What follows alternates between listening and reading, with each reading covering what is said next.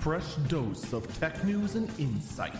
This is the Early Bird Briefing. It is Saturday, December 11th, 2021. This is the Early Bird Briefing. I'm Eagle Falcon. All right. We got the Game Awards for 2021. They are done, they are in the book, and we have the full list. And of course, most people don't really care about the awards. And for the most part, I'm indifferent. I can't really argue with a lot of these just because when push comes to shove, I only know of like a handful of games that really truly released in 2021. A lot of games this year just got delayed.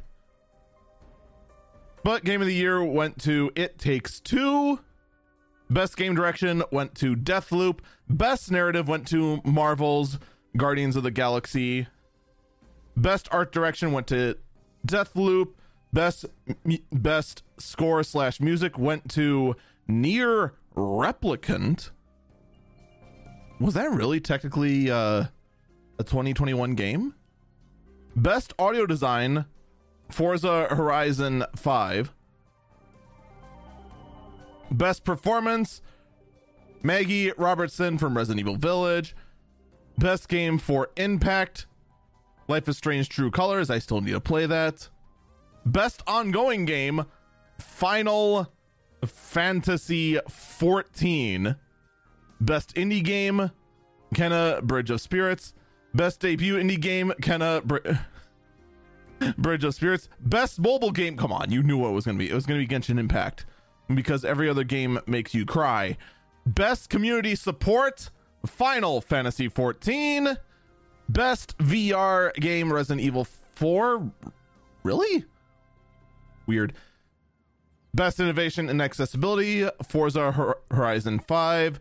I actually have heard some good things about its accessibility options if you are disabled, but um I don't know the details because it's never been a thing I looked into for somewhat obvious reasons. Best action game Return Returnal Best Action Game, Metroid Dread. Best RPG, Tales of Arise. Best Fighting Game, Guilty Gear Strive. And Best Family Game, It Takes Two. Best Sports Game for Best Sports slash Racing Game, Forza Horizon 5. Best Sim Game, Age of Empire 4. Best Multiplayer Game, It Takes Two. Why was New World allowed on that list but not Final Fantasy 14 for Best Multiplayer Game? Weird. Content creator of the year was Dream. Best esports ath- athlete. I don't really care. the rest of these I really don't care. Let's get let's be perfectly honest.